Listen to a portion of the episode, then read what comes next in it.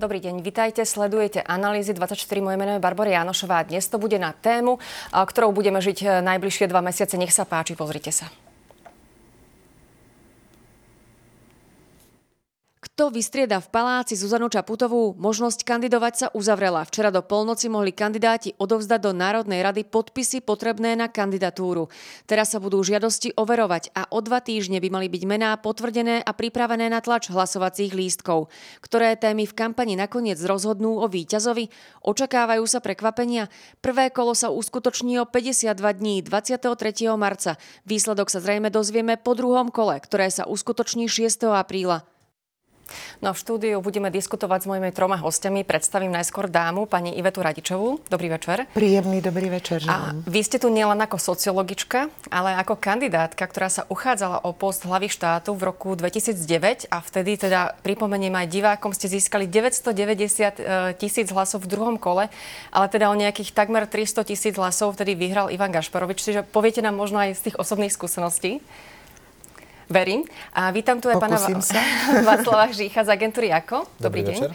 A takisto pán Grigorij Mesežnikov z Inštitútu pre verejné otázky. Ďakujem, že ste prišli. Dobrý večer, ďakujem za pozvanie. A teraz sa môžeme možno pozrieť. Kolega Rado Antoži pre nás pripravil prehľad kandidátov. Už teda vieme po tejto polnoci, že ich je jedenásť. A teda uvidíme, či všetko bude aj formálne v poriadku, ale nech sa páči, tu je prehľad.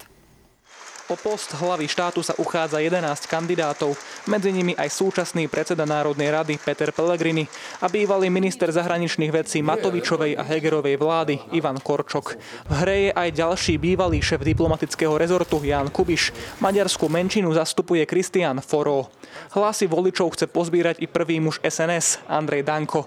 Podobné, podľa jeho slov, pronárodné postoje má aj neúspešný kandidát posledných volieb Štefan Harabin, no takisto bývalý poslanec Marian Kotleba, ex-policajt Milan Náhlik či predseda slovenského hnutia obrody Robert Švec.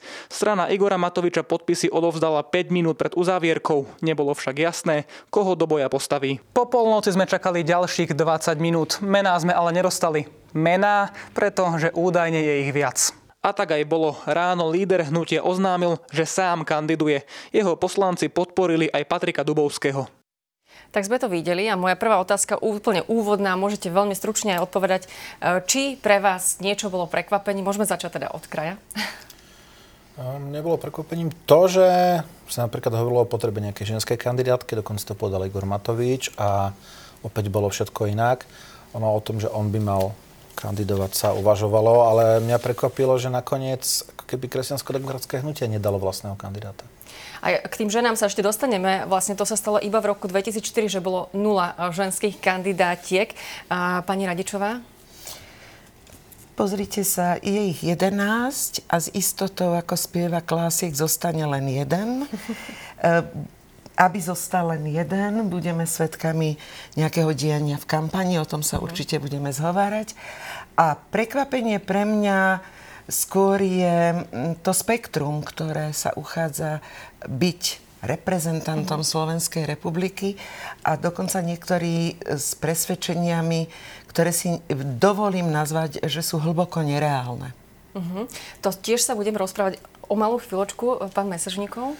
Tak myslím si, že kandidatúru Igora Matoviča, ale zároveň aj Patrika Dubovského na poslednú chvíľu, priznám sa, že pre mňa to bolo prekvapením, hoci o Patrikovi sa hovorilo Dubovskom pred niekoľkými dňami, že on uvažuje o tom, poskytol rozhovor, ale nevedelo sa, či naozaj dosta, teda získa podporu poslancov.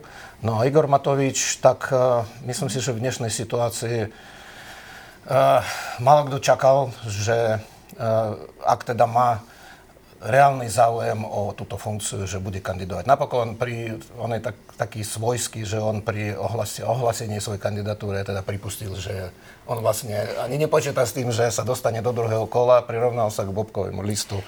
No, je to proste, je to pokračovanie takého politického performancu nejakého. Tak. No, na to sa práve chcem spýtať teraz, keď si pôjdeme rozobrať tých kandidátov, že kto vlastne kandiduje.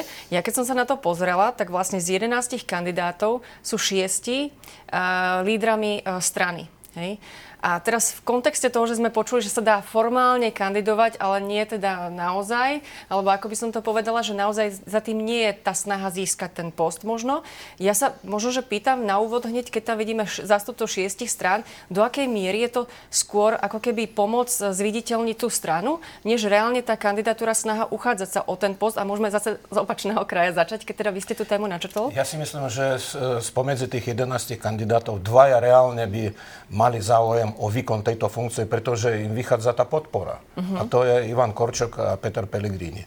Ostatní, ich teda ambície sú rôzne, tak nie sú tam iba zastupcovia tých politických subjektov. Nie, to je pravda, áno. Ale sú aj takí, ktorí teda naozaj sú lídrami tých strán. A v prípade napríklad Igora Matoviča, myslím si, že to asi súvisí, hoci tvrdím znovu, že mňa to prekvapilo, že asi momentálne ten mediálny priestor, ktorý on má z rôznych dôvodov, asi mu nestačí. Takže chce zostať, povedal by som, že stredobodom pozornosti ako prezidentský kandidát. Čo sa týka tých ďalších kandidátov, myslím si, že medzi nimi, aspoň teda doteraz to vyzeralo tak, že Štefan Harabin, uh-huh. ktorý kandidoval v tých predchádzajúcich uh-huh. voľbách a získal pomerne tristotisíc hlasov, myslím. pätnásť percent. Ako, naozaj pätnásť percent je ako veľký zisk, no momentálne má nižšiu podporu a potom sú tam ešte kandidáti s podobným profilom. To je Marian Kotleba a Robert Švec, tak je, a jeden aj druhý zastupujú politické strany, ktoré sú súčasťou, povedal by som, že prázdne, prázdneho miesta v straneckom systéme, ale asi sú nejaké osobné dôvody, ktoré ich nútia, aby sa zviditeľnili ako lídri týchto v podstate dnes už takmer neexistujúcich strán.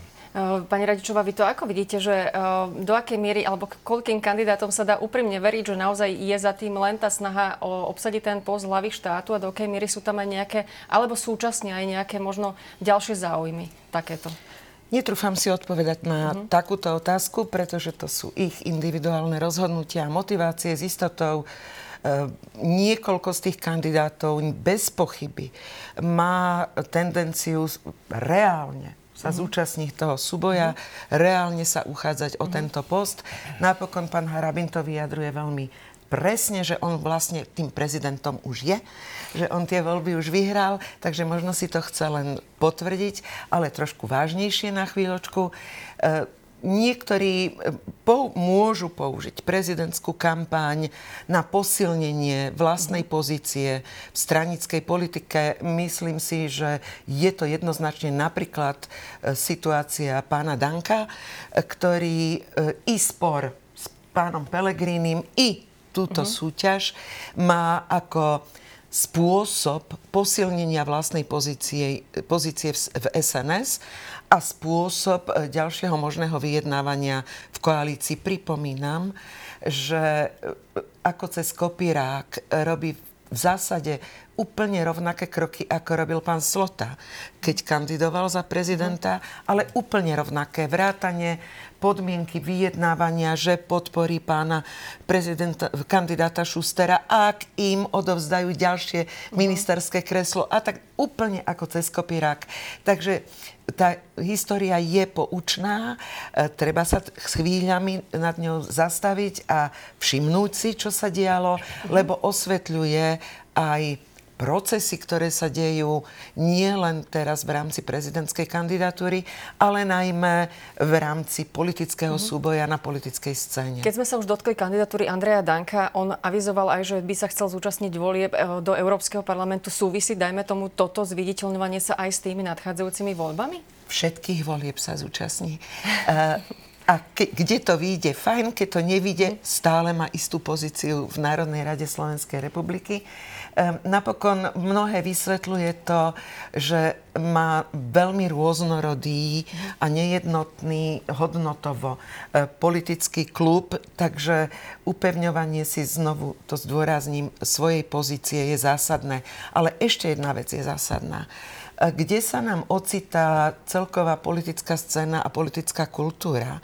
A pripomínam, prosím, a prepáčte, že to poviem znova a znova a znova, aj keď už ste to možno počuli stokrát, nie je v štandardnej demokracii s politickou kultúrou možné, aby sa plagiátori a podvodníci a obvinení uchádzali o takúto vysokú funkciu. Naopak, len dôvodné podozrenie z plagiátorstva viedlo k odstúpeniu z prezi- už zvolených prezidentských pozícií.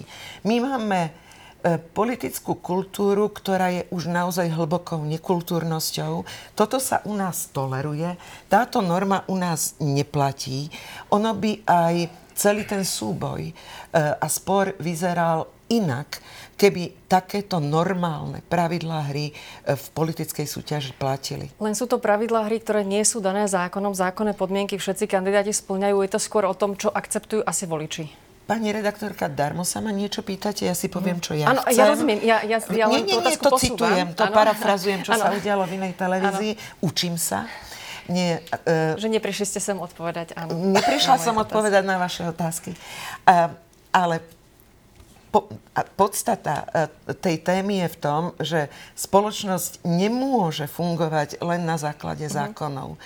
To je nesmierne nevyspelá e, c- civilizačne spoločnosť, pretože ten základ, ktorý tvorí spoločnosť, sú tie nepísané pravidlá hry, mm-hmm. normy, ktoré platia a ktoré sa dodržiavajú. A ja dúfam, že sa k ním ešte v debate budem mm-hmm. mať šancu dostať a vrátiť, lebo veľa hovoria aj o type a spôsobe práve politickej konfrontácii mm. a politického sporu. Ja tam mám aj takú otázku pripravenú, tak verím, Teším že sa k tomu dostaneme. Vás sa chcem spýtať ako človeka, ktorý ovláda, ako sa vlastne hýbu aj tie prieskumy a preferencie. Ako, ako pomôže to, že človek sa zviditeľní ako kandidát teda nejakej, na, na prezidenta? Či mu to pomôže potom aj neskôr, najmä tomu v, v, v dôveryhodnosti, preferenciách a tak ďalej, z tých skúseností? Áno, škodí, keď sú účastní kampane. Ono netreba sa pozerať ani na prieskumy. My máme v minulosti z histórie príklad, že kandidovanie na prezidenta vie celkom pomôcť stranickej politike. Je to napríklad pán Procházka a to, že kandidoval na prezidenta a potom relatívne zo strany, ktorú nikto nepoznal, okrem jej zakladateľov, spravil stranu, ktorá nejakým spôsobom uh-huh. prelezla do parlamentu. To, že potom ten príbeh už mal iné pokračovanie, to je druhá vec, uh-huh. ale funguje to na zviditeľnenie. A potom ešte jeden motív, kvôli ktorému sa kandiduje, či už vo voľbách prezidenta, alebo napríklad v komunále, a to je napríklad rozpustenie hlasov pre nejakého konkurenta.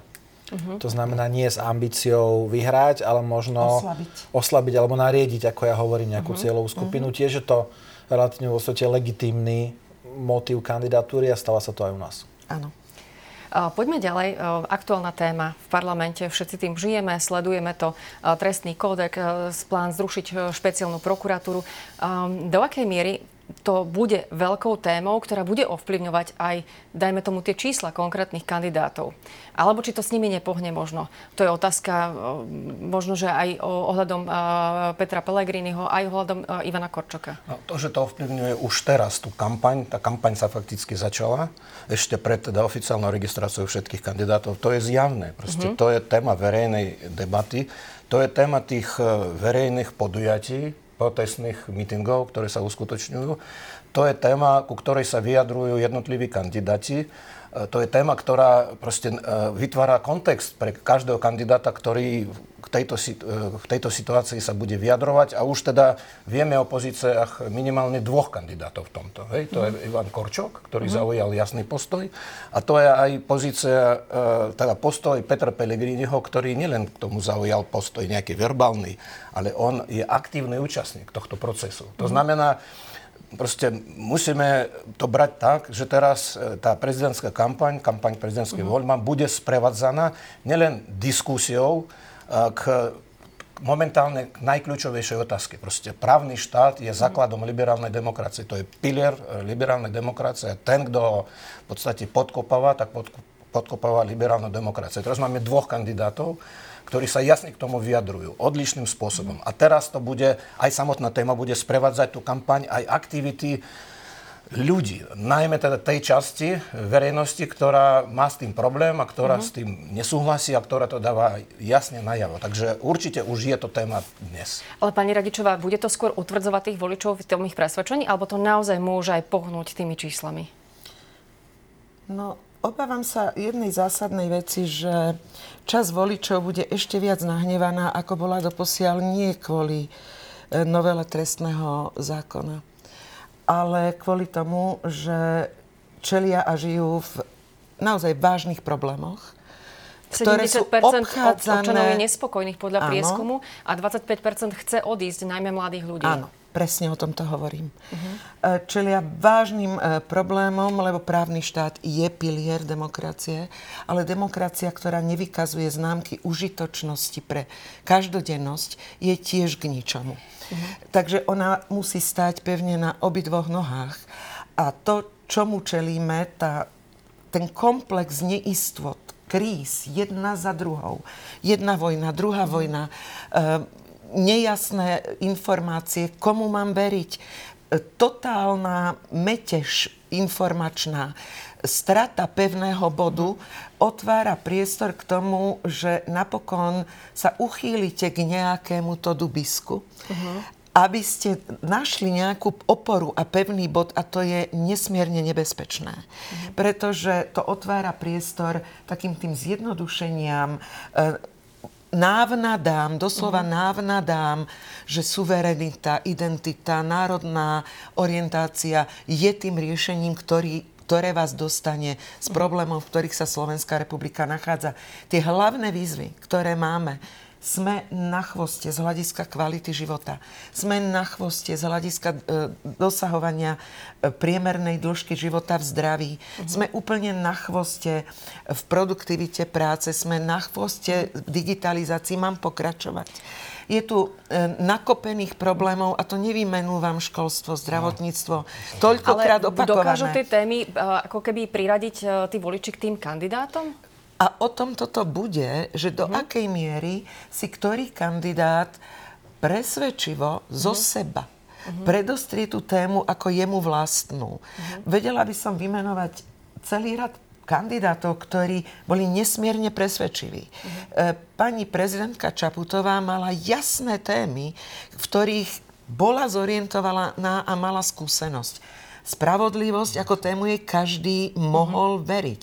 Či už s ňou súhlasil, alebo nesúhlasil. E, životné prostredie rovnako a sociálne ohrozenie rovnako. Čiže budú si hľadať vlastne nejaké svoje témy a budú hľadať asi témy, ktoré budú v konflikte s nejakými inými ich vlastne protikandidátmi. Politika je o konfrontácii. Uh-huh. Politika je o spore. Uh-huh.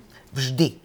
Je o, ide o to, ako vediete ten spor? A spor musí mať pravidlá. Uh-huh. Ak porušujete pravidlá, tak to k ničomu nevedie, iba uh-huh. k rozbitiu spoločnosti. Príklad, aj vo fotbale, vo všetkom, proste faul je faul. E, nemôžete robiť podrazy.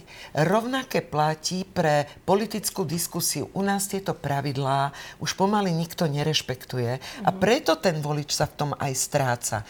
Myslí si, že konfrontácia má vyzerať ako nadávanie si.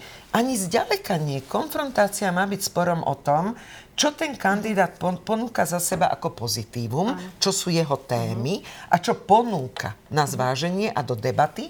A pozor, aj to, čo ste vy, pán Hřích, spomenuli, súhlasím, aj to negatívne. To znamená, v čom som iný oproti pánovi Mesežníkovovi, okrem pohlavia, čo ma špecifikuje a prečo teda majú voliť mňa a nie jeho. Rozumiem. Čiže aj to negatívne vymedzenie sa je dôležité.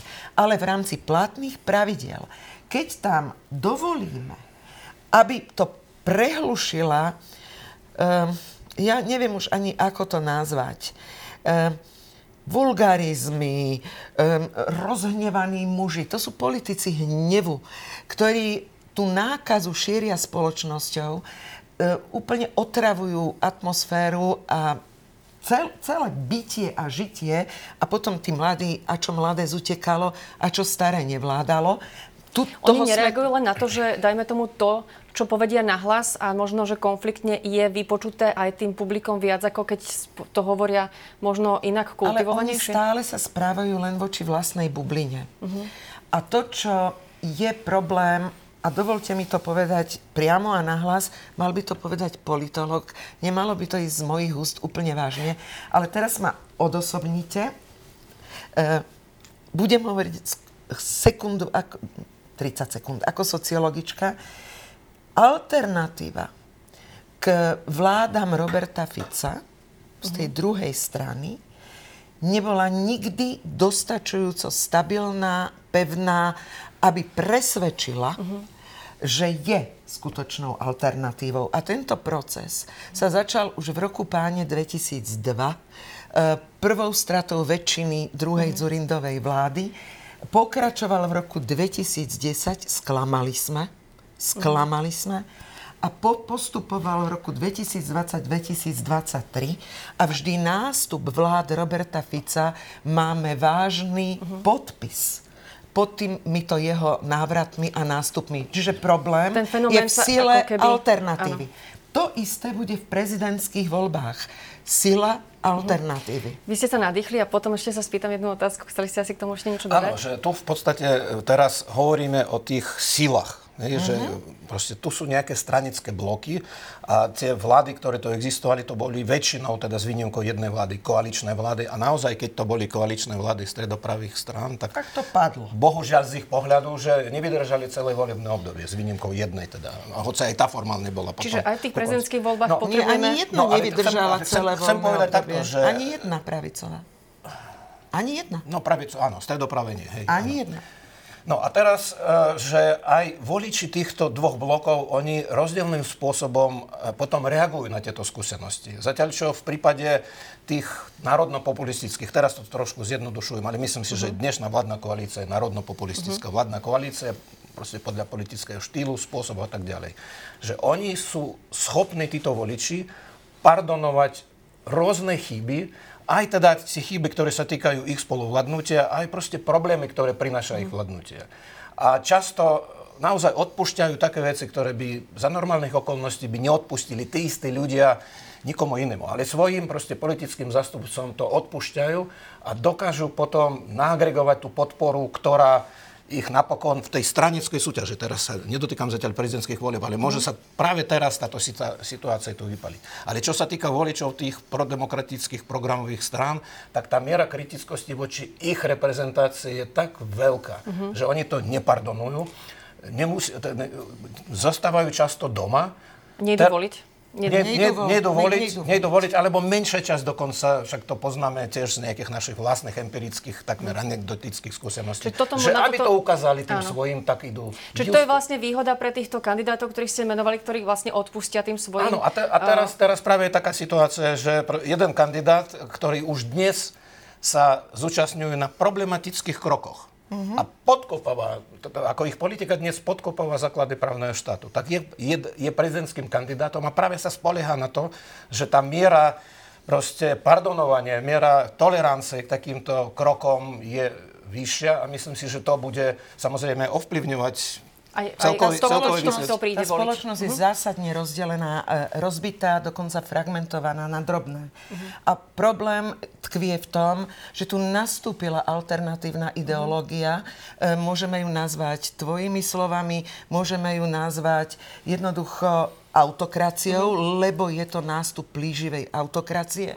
To, čo sa deje trestným zákonníkom, to, čo sa deje pripravovanými zmenami voči náke, voči Úradu pre verejné obstarávanie, a mohla by som pokračovať, je nástup či autokracie. Bude to téma určite prezidentský voľby. Moja ďalšia otázka bude na vás a budem sa pýtať teda aj na to, že či môžeme očakávať, dajme tomu, že preferencie strany sa automaticky prekla- preklopia aj do tých uh, kandidátov, tých strán, ale to až po prestávke. Dáme sa teraz krátku prestávku a vrátime sa zase naspäť do štúdia.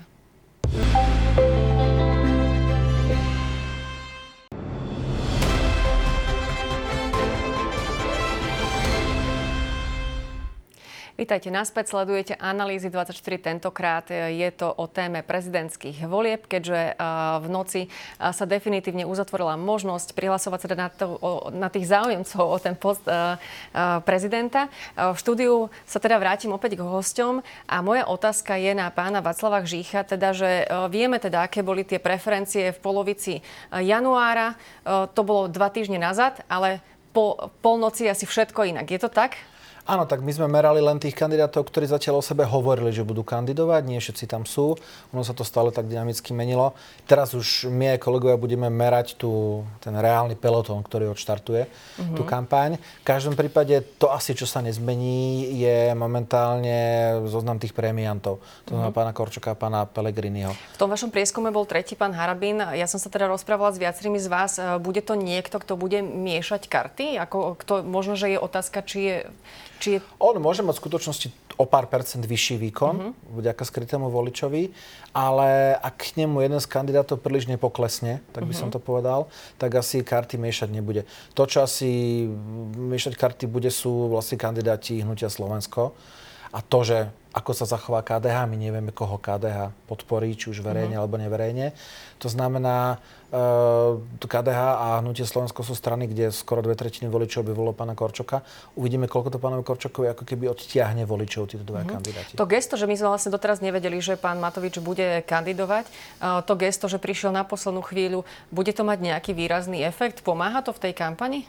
Kampani nie, to je to klasické snaha dostať sa do žiara reflektorov. Je to veľmi podobné situácii s konfliktami na predvolebných mítingoch, pred voľbami, ktoré pravdepodobne hnutiu vtedy ešte Olano zachránili, alebo koalícii zachránili parlament, keďže oni boli vtedy pod tými siedmimi percentami. Takže je to skôr komunikačný nástroj. A otázka, ktorá bude na vás všetkých, ako um, budú napríklad Ivan Korčok a Ján Kubiš loviť v rovnakých vodách, alebo ktoré tie... Ktorí tí kandidáti ako keby sa prekrývajú, pokiaľ ide o tú voličskú základňu? Začnem zase teda vami.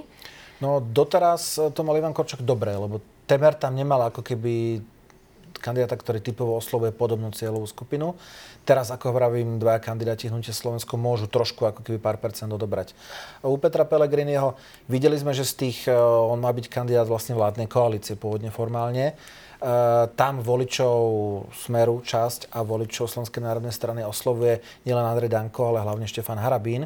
Videli sme, že sa tam prihlásil aj pán Švec, to znamená, tam teoreticky bude z týchto dvoch, uh, z týchto dvoch žriediel ešte brať nejakých voličov. Nezabudajme na to, že Smer si ako keby za posledné tri roky trošku obmenil elektorát. Uh-huh. On pohltil čas voličov napríklad el es en es. Uh-huh. Vidíme to na tom, že naraz Smer má voličov vo vekovej kategórii osemnásť tridsaťtri, čo oni nikdy nemali. Uh-huh. A dá sa predpokladať, že ale veľmi mizivé percento možnosť ich osloviť Marian Kotleba. To znamená, zdá sa, že zatiaľ to má ako keby viac nariadené v úvodzovkách Peter Pellegrini. A ešte teda posledná otázka k vám, že vy to sledujete. Dá sa povedať, že keď je niekto kandidátom nejakej politickej strany, tak tie preferencie tej strany sa pre, preklopia do podpory toho kandidáta? Nie. Nie. E, ono to skôr funguje tak, že podpora kandidáta sa preklapa do preferencií strany, lebo mm. u nás väčšinou ľudia volia strany kvôli ich lídrom. Takže strana je ako keby, dal by to povedať, podružná vec. Mm-hmm. Dôležitý je ten líder. A ako vy vidíte, kto zamieša tie karty, alebo kto komu môže najviac ako keby zobrať ten voličský potenciál? Myslím, že nemám čo uh-huh. dodať k tej analýze, kde, ako sú rozložené tie voličské hlasy, okrem jednej poznámky, ktorú vnímam ako veľmi dôležitú, a to je, stredopravicoví voliči sa správajú úplne inak. To sme si už rozprávali. Ako voliči mm-hmm. pre tie iné politické subjekty. Populistické. Inými populistické subjekty. Uh, Matovič je tiež populista. Uh, ja, ale iný. Uh, Dobre. Populista, ale iný. Uh, Dobre. Ne, nechcem ísť teraz rozoberať uh-huh. e, typy populizmu, ale uznáš, že Matovič je populista ano, ano. Par excellence. E, e, takže preto nerada používam t- tento uh-huh. termín, lebo má rôzne každopádne podoby. Každopádne volič, sme sa rozprávali, že správa sa inak. Uh-huh. E, neplatí, že keď líder politickej strany povie podporujeme tohto prezidentského kandidáta, že automaticky uh-huh. teda voliči týchto strán uh-huh. tak aj učinia z dvoch dôvodov. Prvý, e, okrem Smeru es dé, ktorá má štrnásť tisíc členov, straníkov, väčšina týchto politických subjektov sú voličské subjekty, to znamená, uh-huh. oni nemajú uh-huh. široké a veľké členské základne. E, Slovensko má koľko? štyridsať členov? Možno preháňate. Jednoducho to nie sú členské strany, uh-huh. kde by sa rešpektovalo alebo prikláňalo väčšinovo uh-huh. k návrhu vedenia strany, prípadne, že by tam prebiehali nejaké primárky uh-huh. a tým by tá strana bola nejak zaviazaná, že podporí vlastného kandidáta. Toto nefunguje, lebo nemáme čl- väčšinu členských politických strán tohto typu. Uh-huh. A ten druhý dôvod, my máme naozaj vysoko personifikovanú politiku. Líder určuje to, ku komu sa prikláňam a ku komu sa neprikláňam. Ak je z lídra aj prezidentský kandidát, byť príklad Roberta Fica neznamená, že v prezidentskej kampani mu to vyniesie víťazstvo. Uh-huh. Čiže žiadne takéto rovná sa v tých situáciách neplatí.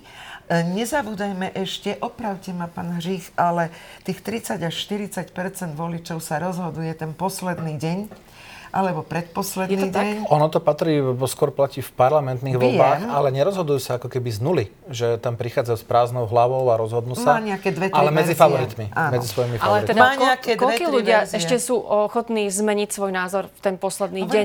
Možno, alebo, alebo ak, ak v deň, kedy... Ak sa stane niečo vážne, tak všetci. Všetci. Mhm. Ale ono ten názor ako keby nemáme až do chvíľu, kým pustíme pustíme tú obálku. Ono k tomu Robertovi Ficovi a napokon aj Vladimírovi Mečiarovi, ten to myslím áno, tiež skúšal. Áno. Oni boli trošku v inej pozícii oproti Petrovi Pellegrinim. Uh, ich hlavný imidž bol, že sú uh, bol v pozícii predsedu vlády, boli to otcovia národa.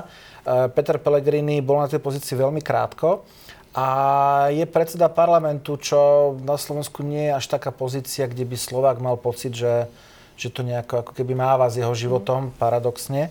Takže možno robili sa analýzy, prečo voliči Smeru nevolili Roberta Fica potom. A niektoré tie analýzy hovorili, že možno to bolo preto, že nechceli prísť o premiéra. Tak no, toto to ja si myslím, z, že teraz nehrozí. Smeru, Takže to je trošku interpretácia. Interpretácia, to hovorím. No. To bola z radou Smeru interpretácia, oni ju pustili von. Um, Gríša. Ešte, ešte som sa chcela vlastne spýtať, že ako sa zmení ten, ten rebríček? Áno, ja odpovedám, mám na to otázku, ale keď mi dáte štyridsaťpäť sekúnd, ja zareagujem to, čo hovorí Ivetka k tomu populizmu. Áno, Igor Matovič populista, ale iný populista. On nie je autoritársky, nacionálny populista. To sa mimochodom odráža aj na jeho voličoch. Však tuto zaznelo, že značná časť jeho voličov by podporila Korčoka. Áno. Čiže to nie sú voliči uh-huh. typologicky zhodní, povedzme, uh-huh. s voličmi, ja neviem, Pellegríneho, respektíve Hlasu a, a Smeru. No, čiže jeho populizmus je trošku iný. A teraz k vašej otázke, že ako sa to môže Popolnoci ubrať. Bude áno, inak no, vyzerať takto, my, my, my vieme, tak z tých ľudí, ktorí kandidujú, my zhruba od, teda od, o mnohých my vieme, čo vlastne, aký je ich proste profil ideologický, dokonca niečo vieme o ich voličoch. Takže môžeme uvažovať o tom, že kto môže komu odobrať. Jedine pre, pre mňa je taká záhada pán Kubiš. Čo sa týka Patrika Dubovského, myslím si, že hoci on tiež nekandidoval, ale on má taký jasný, vymedzený, spoločenský, taký konzervatívno-kresťanský, mm-hmm. demokratický profil. Čiže ja si myslím, že on môže odobrať aj Ivanovi Korčokovi. Ale čo sa týka pána Kubiša, pán Kubiš bol ministrom zahraničných vecí vo vlade Roberta mm-hmm. Fica. Mm-hmm. On skôr inklinuje k nejakej takej stredovej občianskej pozícii, ale fakt ako k, napríklad tomuto sporu, ktorý sa tu vedie, hej, teraz na tej politickej scéne, on myslím si, že postoj nejaký nezaujal. Hej, to znamená, že aj tých, ja neviem, možno pán Hřích, keď uh, ste robili prieskum, tam síce bolo nejakých, neviem, päť percent? Možno pod päť percent. Pod päť percent, že čím sa vyznačuje proste elektorát Jana Kubiša, že aby sa dalo usúdiť, či on... Jednak teda, či on zoberie niekomu, uh-huh. ale ak zoberie, tak ako sa to môže potom vyskladať v tom druhom kole? Ku komu oni títo budú voliči... inklinovať. Áno, budú inklinovať. Tak, ale v prípade ostatných myslím si, že je to zhruba tak, ako to bolo pred teda týmito dvoma novými kandidátmi, že ja neviem, Štefan Harabin má svoju vlastnú voličskú klientelu, to je také, nie že konzervatívne, také reakčné prostredie, také nacionalistické, reakčné, homofóbne prostredie. Myslím si, že blízke k tomu proste sú e, voličské prostredia Mariana Kotlebu a, a Petra Šveca. Áno, áno, tam, myslím si, že tam sa to prekrýva. Lenže Marian Kotleba už de facto nejakých voličov nemá. Budem prekvapený, keď budem mať viac než teda výsledok jeho strany v tých voľbách. A čo je napríklad za jeho kandidatúrou? Je to vlastne po zahladení toho trestu, čo vy vidíte? Lebo vieme teda, ako dopadol v tých parlamentných voľbách. Čo je, je to jeho motiváciou? On je, stále, on je stále predseda tej strany, ktorá dnes už v podstate tiež taký prázdny priestor stranického mm-hmm. systému.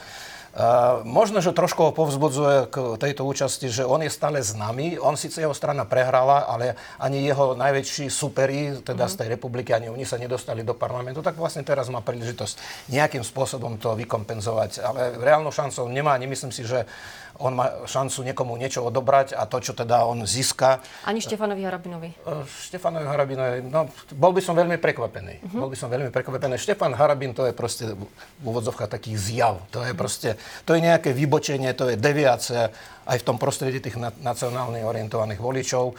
Otázne je zas, že či títo, koho títo voliči podporia v druhom mm-hmm. kole a vôbec či pôjdu vo svojej väčšine či v tom druhom kole. A koho sme sa ešte nedotkli je pán Kristián um, Forró, predseda strany Aliancia. Tam ako vy vnímate teda, že ako to možno vníma aj uh, t- ten volič, ktorého oni zastupujú, t- tá menšina?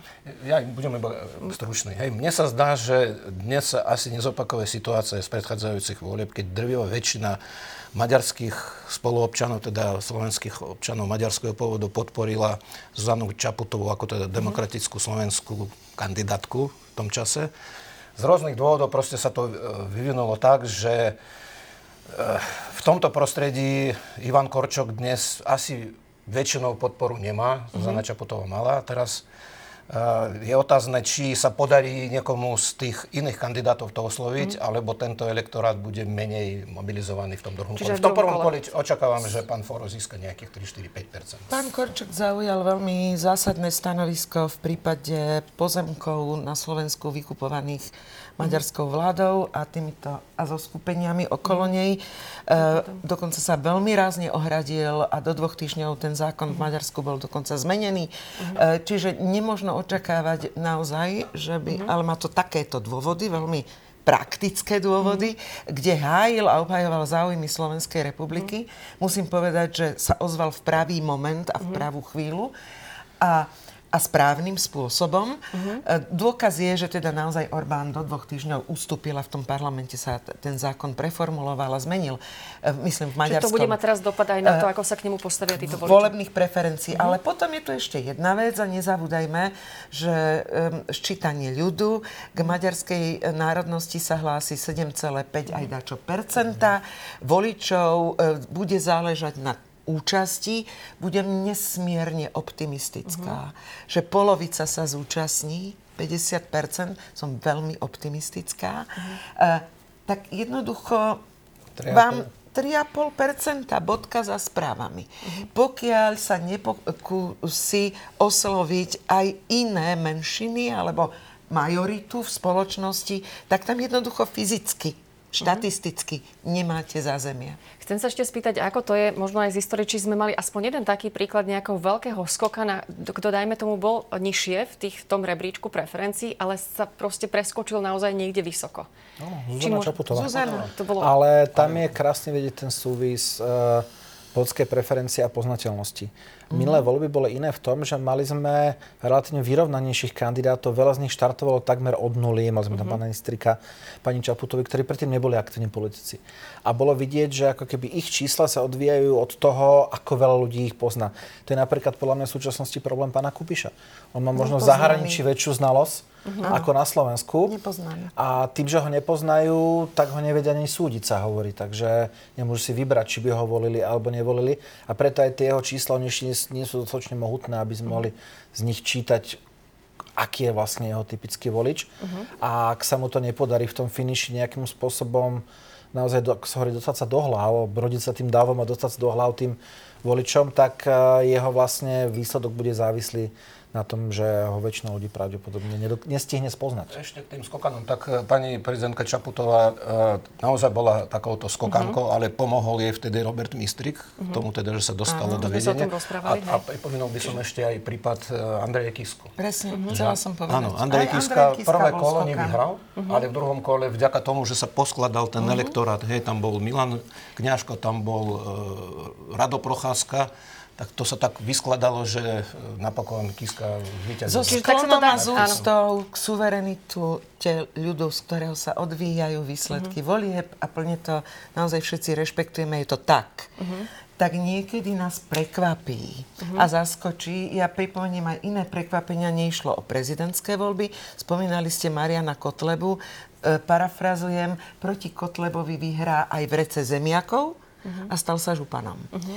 E, takže bola by som nesmierne opatrná v tých hodnoteniach, pretože e, dnes a súčasnosť, aj vďaka technológiám, aj vďaka tom, tým neistotám, v ktorých žijeme a tým napätiam a množstvu informácií a dezinformácií. To bude aj kampaň pr- plná fejkov a podobne. Krásne slovo som zachytila v dráme Sova miesto Facebook, Fakebook. Uh-huh. Uh, je to veľmi presné a výstižné. Toto všetko sa už deje a bude sa to znásobovať.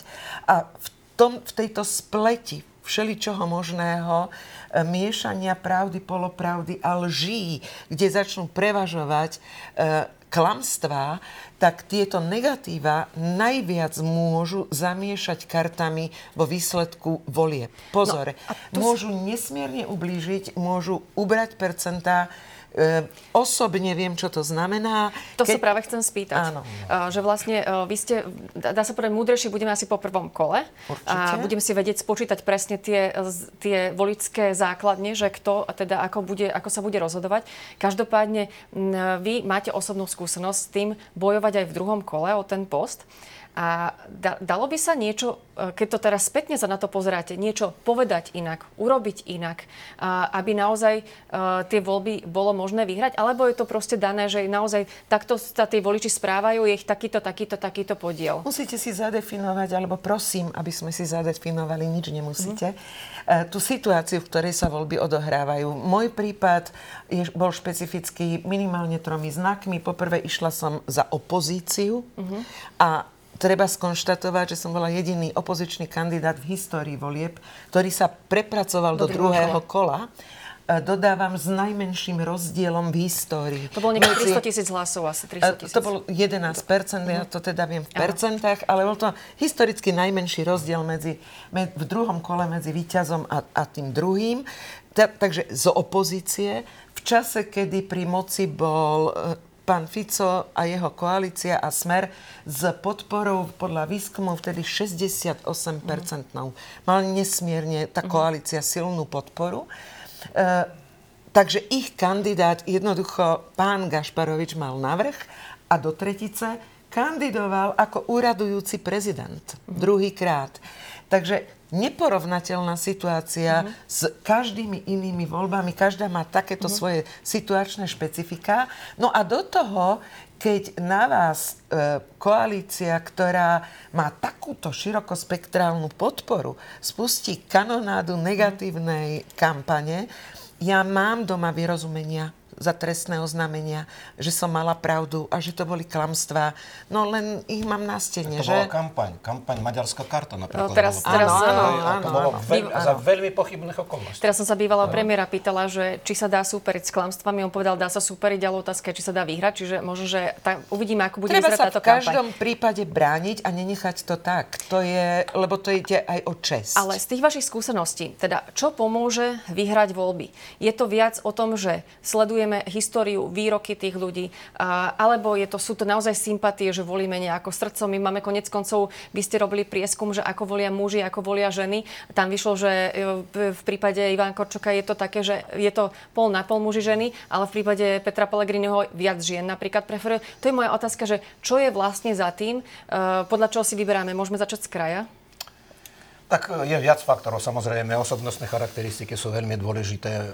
Vy ste tu uvedli, že čo robili predtým, že nejaké, nejaká história spojená mm-hmm. s tými kandidátmi. Tak dajú sa samozrejme nájsť také výroky, ktoré v prípade niektorých kandidátov budú diskvalifikujúce, keď napríklad popierali, nechcem teraz nikoho menovať, popierali vôbec záujem o to, že by kandidovali za, teda, na funkciu prezidenta, hej, a naozaj dosť významní kandidáti.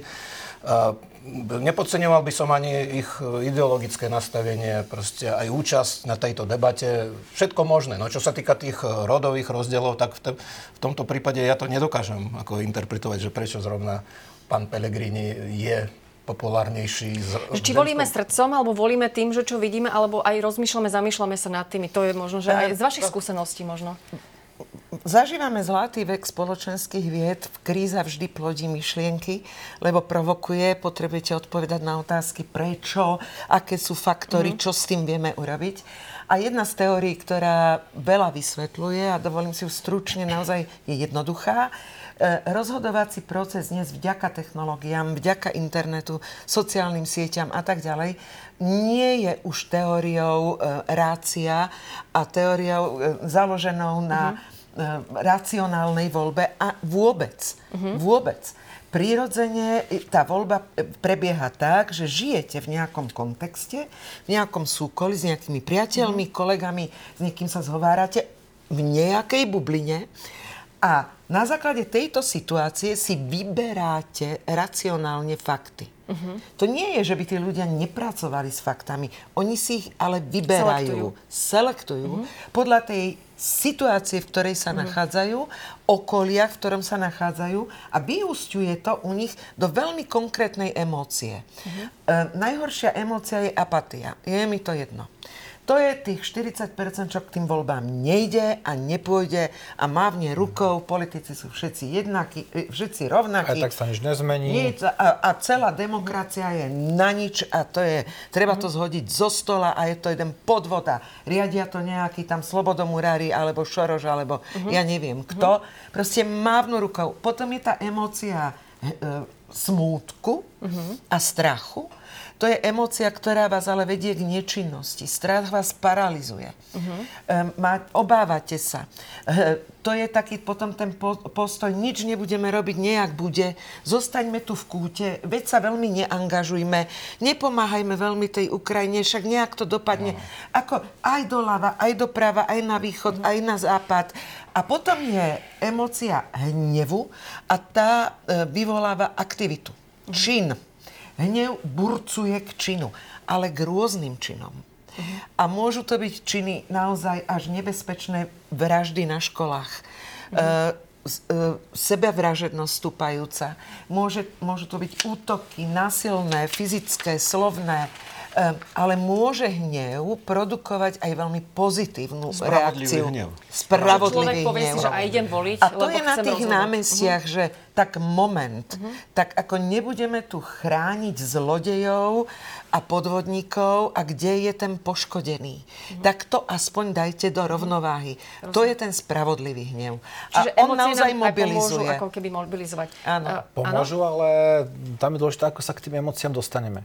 Kedy uh-huh. si to bolo o tom, že naša bublina, občas sme si niečo prečítali v novinách, v práci, uh, teraz máme sociálne siete. Uh-huh. Keď sme hovorili o tých námestiach, Gustave Le Bon kedysi riešil psychológiu uh-huh. davu a všetci sme boli v tom, že dav potrebuje fyzickú prítomnosť. Teraz už sociálne siete ukazujú, že byť v dave a tým pádom nechať za seba tak trochu rozhodovať toho, kto je na uh-huh. pódiu, bol kričí. Netreba fyzickú prítomnosť, stačí zvýšené množstvo informácií, ktoré nás dopadajú. To je to, keď vidíte, ako šiesti ľudia na niekoho kričia, tak on si zakrie uši. A je mu to jedno, tak to sa nám stáva na sociálnych sieťach a to práve vyvoláva tie emócie. To znamená, my môžeme byť v nejakej bubline, ktorá má nejaký názor, ale napriek tomu sme stále, ako keby je šanca, že budeme vystavení úplne niečom inému, čo by sme pred tridsiatimi rokmi neboli. A tým pádom môžeme mať emóciu aj hnevu, aj strachu, aj keď sa k nám príliš nehodí. A vtedy je pohodlnejšie, ja to hovorím tak, že nedopúšťať sa myšlienok a radšej sa nechať tým prúdom viesť. Tak tam ešte reakcie toho prostredia, ktoré my pociťujeme ako naše. Hej, počet lajkov napríklad. To vytvára potom ten pocit, že som obklopený množstvom ľudí, ktorí... A robím rov... správnu vec, lebo... A robím správnu vec, robím správnu vec a, a, a som hneď aj mobilizovaný. Hej, na, na niečo, čo teda mám spoločné s týmito ľuďmi. Máme dve, tri minútky, ale by som sa ešte chcela vrátiť k tomu, že vy, vy ste robili prieskum, podľa ktorého teda išiel by voliť, uh, išiel by voliť uh, vyše sedemdesiatsedem percent ľudí. Tam treba zabudnúť, toto je telefonický prieskum. To znamená... Um, nechytíme všetkých ľudí, ktorí sú v zahraničí. Uh-huh. Podľa nejakých údajov sociálnej poistky to môže byť deväť až desať percent populácie, ono sa to nezdá, ale je to šialene veľa. A potom tam nemáme práve tú skupinu, o ktorej hovorila pani Radičová. To znamená tí ľudia, ktorí sú apatickí voči politike, prípadne žijú na okraji spoločnosti. Čiže to bude menej zrejme. Áno, treba to ako určite keby ja taký benchmark, ktorý síce paradoxne teraz sa stále, my sme to, priznám sa, nevšimli sami, Ale tento, túto volebnú sezónu, čo bola v dvetisícdvadsaťtri, sa prvýkrát podalo trafiť volebnú účasť. Mm-hmm. Nebolo to našim zámerom.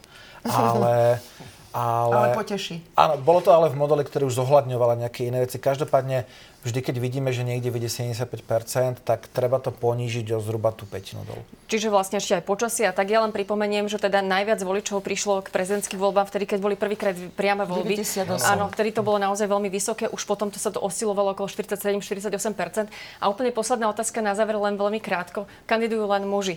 To, čo, čo si z toho ponesieme, keď máme prezidentku, ale kandidujú len muži? Budeme mať ešte aj ženu, kandidátku a úspešnú? No možno, že v ďalších voľbách, ale v týchto voľbách už nie, pretože už ten zoznam je konečný. No tak treba konštatovať, že tým pádom si myslím, že Slovensko z tej dobrej skúsenosti s prezidentkou, tak ďalšie, ďalšie obdobie, toto už nebude niečím, čo teda Slovensko bude nejak tak posúvať v tom pozitívnom vnímaní, ale dôležité je, aby teda bol zvolený kandidát, ktorý je stotožnený s demokraciou a s našou prozápadnou orientáciou. Vy to ako vidíte, lebo vy ste tiež kandidovali neúspešne, teraz ako keby nebol záujem u tých žien až taký o tú, o tú, o tú funkciu.